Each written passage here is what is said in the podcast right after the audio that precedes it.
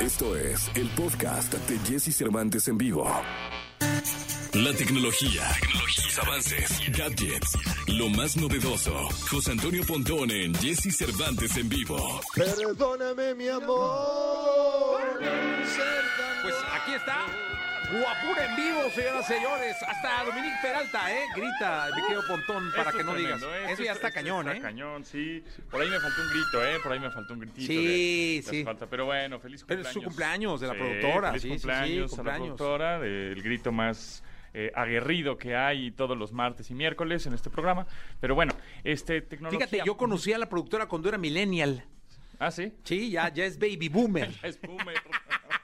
Exacto, exacto. y ahí sigue. Ahí sigue. Mi querido Muy bien. Pontón. Oye, ¿de qué vamos a hablar el día de hoy? Bueno, pues ves que habríamos- habíamos platicado de unos robots, ¿no? Ajá. De- de- del convivio de robots cada vez va a ser más común con los humanos. Entonces habíamos hablado de un delfín robot, un animatronic robot, que son estos animatronics, las personas que han tenido oportunidad de ir a, a Disney, ¿no? A las- al parque de atracciones, pues por ejemplo, si te encuentras un C-3PO este, de Star Wars, es como un robotito, pero ahí está montado y te da la bienvenida y ya, ¿no? Es una cosa muy programada, pero pues, se ve, es un como robotito.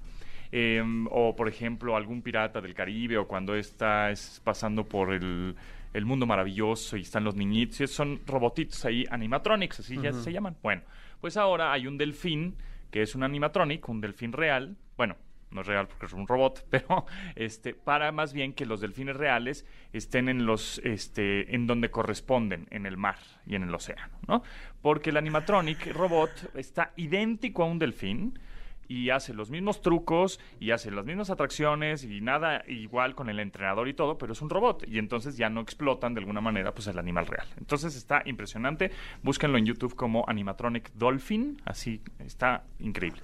Por un lado, bueno, luego tenemos el Cyberdog, que es este mm, eh, este perro robot Ajá. que lanzó Xiaomi hace un- unas semanas, cuesta 30 mil pesos, o sea, cuesta lo que cuesta ¿Te cuesta un perro? un, un perro o un teléfono de gama alta, ¿no? Sí.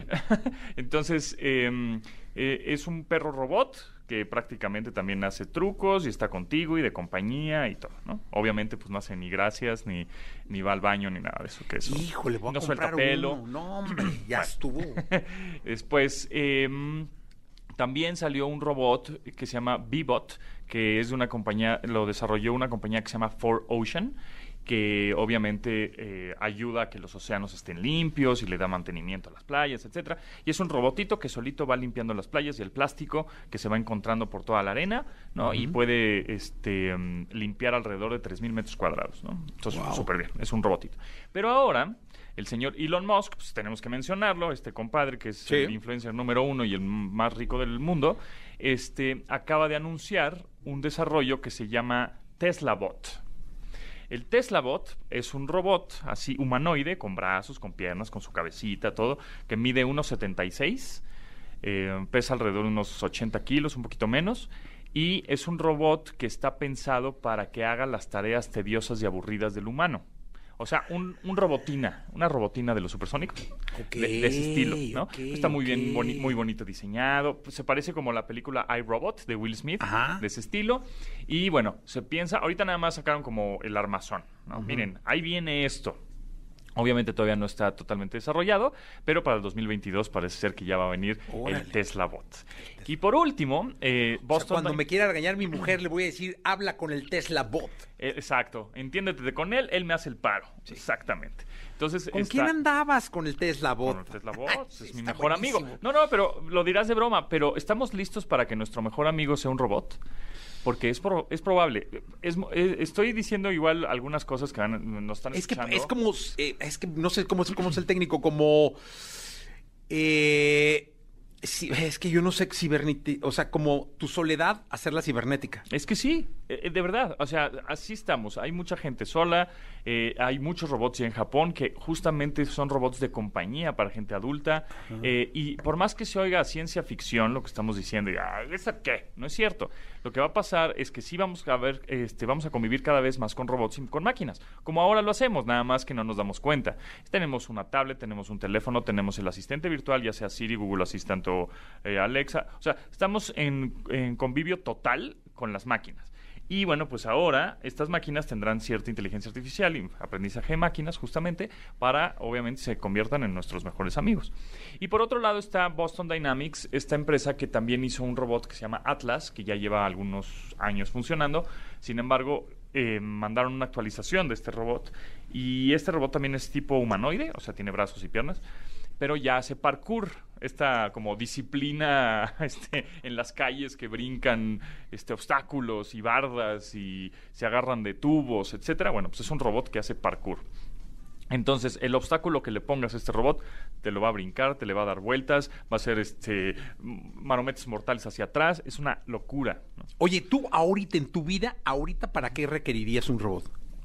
Pues justo para hacer creo que las cosas tediosas de mi casa, ¿no? O sea, por ejemplo, lavar los platos, pues siento ya que eh, me pierdo mucho tiempo, ¿no?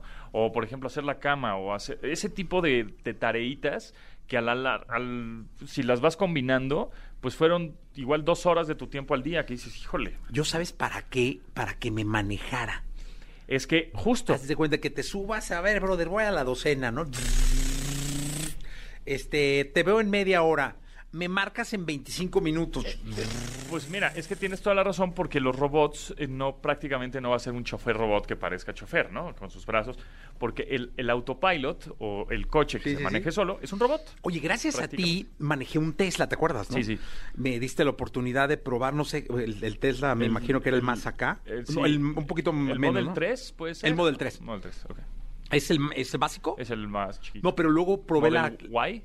Ajá, una como camionetita. Ah, el Model Y, que era la Y. Este, y sabes que me fui a probar el piloto automático.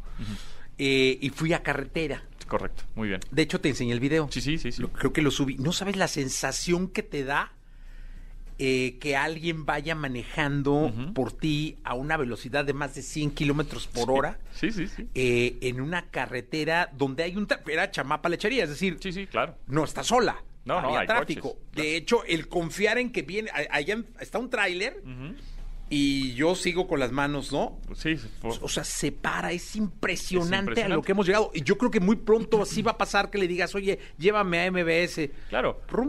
O sea, por ejemplo, ¿se acuerdan de Kit, el auto increíble de, no? de David Hasselhoff? de nuestros tiempos. De nuestros tiempos. tú eres mucho más joven que yo. Pues, sí, pero sí lo veía. Este, bueno, pues eso eh, ya lo estamos viendo. Es como, ah, eso es de ciencia ficción. Sí, pero ya vemos coches que se manejan solos, que tienen asistentes virtuales, que tienen, eh, que puedes hablar con ellos, que, o sea, ya los robots están en nuestra vida y cada vez va a ser la integración cada vez mayor y mayor y mayor y mayor. Entonces, cuando, no sé, tu nieta te diga, oye, ¿sabes qué? Este, mi novio, mi mejor amigo, ah, o te presento a mi robot. Ah, pues, ¿qué onda, robot? ¿Cómo no, mejor, cabrón. Como ya se te encuentras unos güeyes, mejor robot, cabrón. No manches, por mucho, potón. eso es verdad. Ahí sí no hay ni cómo, ¿no? Prefiero un robot ahí que échame la aplicación y que este güey ya se vaya, y ya sabes, ¿no? Que no ande de pedote. ya. ya. le vas poniendo en la aplicación qué quieres con el muchacho, porque sí hay unos eh, personajazos. Sí, hay unos personajazos, sí. Que para qué quieres.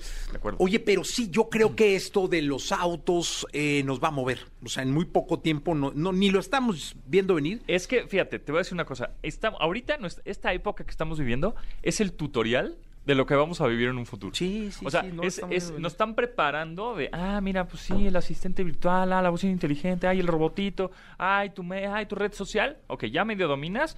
Bueno, pues ahí te va, acá. En 2030 va a haber robots ya caminando en las calles, va a haber entregas justamente, bueno, en Estados Unidos las pizzas por ¿no? Es, un robotito, mm, llega a tu casa. Es obviamente un robotito con cuatro ruedas.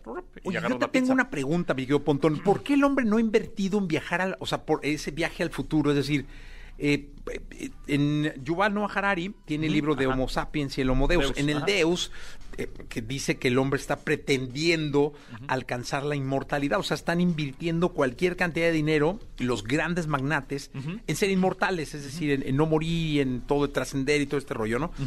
Pero ¿por qué nunca, o ahora llegar al espacio, la robótica? Así es.